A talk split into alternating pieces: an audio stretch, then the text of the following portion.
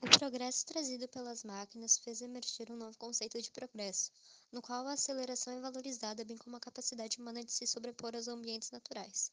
Podemos encontrar também neste momento as raízes do comunismo, que hoje é um dos principais obstáculos para a preservação do planeta, sobretudo nos países ricos. Lembremos, quanto mais consumo, mais indústrias.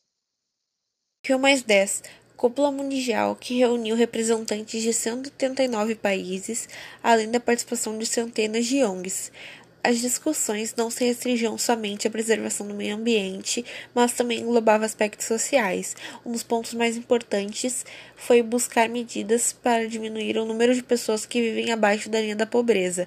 Foram debatidas questões sobre fornecimento de água, saneamento básico, energia, saúde, agricultura e biodiversidade, além de cobrar atitudes com relação aos compromissos firmados durante a ECO 92. Mais 20. Conferência das Nações Unidas realizada em 2012 na cidade de Rio de Janeiro, reconhecida assim porque marcou os 20 anos de realização da Conferência das Nações Unidas sobre o Meio Ambiente e Desenvolvimento. O objetivo da conferência foi a renovação do compromisso político com o desenvolvimento sustentável, a implementação das decisões adotadas pelas principais cúpulas sobre o assunto e tratamento de temas novos e emergentes. A Conferência de Estocolmo foi a primeira atitude mundial a tentar preservar o meio ambiente. Naquela época, acreditava-se que o meio ambiente era uma fonte inesgotável e a relação homem com a natureza era desigual. Na União foi acordada uma declaração que contém 26 princípios sobre o meio ambiente e o desenvolvimento, plano de ação com 109 recomendações e uma resolução.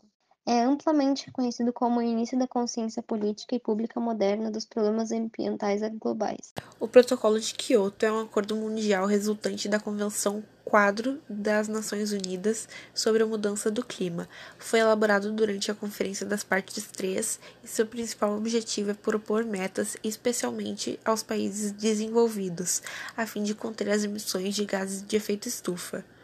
A sustentabilidade é um termo adotado por muitos setores da sociedade com a meta de ser cumprida para os próximos anos.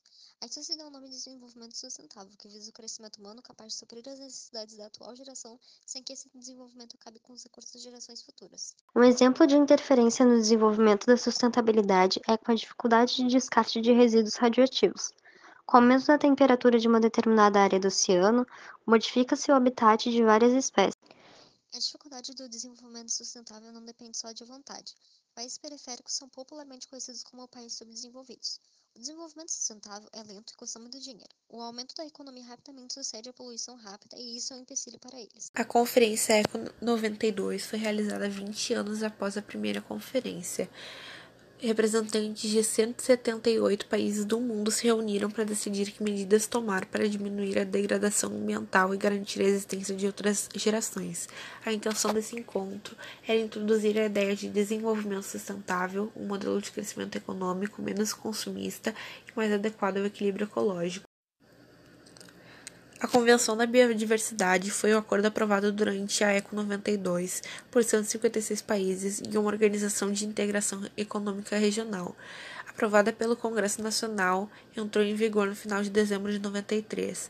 Os objetivos da convenção são a conservação da biodiversidade, o uso sustentável dos seus componentes e a divisão, a divisão justa dos benefícios gerados com a utilização de recursos genéticos. Neste documento destaca-se o, protocolo de biossegurança, que permite que países deixem de importar produtos que contêm organismos geneticamente modificados. Dos 175 países eh, da Agenda 21, 168 confirmaram sua posição de respeitar a Convenção sobre Biodiversidade.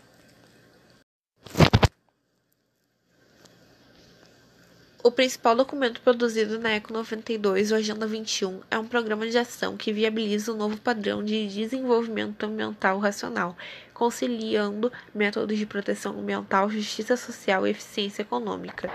As ONGs que participaram da ECO 92 acabaram desempenhando o papel fiscalizador, pressionando os governos de todo o mundo a cumprir as determinações da Agenda 21. Em 1997, em Nova York, foi realizada a 19ª sessão especial com o objetivo de avaliar os cinco primeiros anos de implementação da Agenda 21. O encontro identificou as principais dificuldades, priorizou a ação para os anos seguintes e conferiu impulsos políticos e negociações ambientais em cursos. Para os países em desenvolvimento, o principal resultado da sessão especial foi a preservação intacta do patrimônio conceitual originado na ECO 92.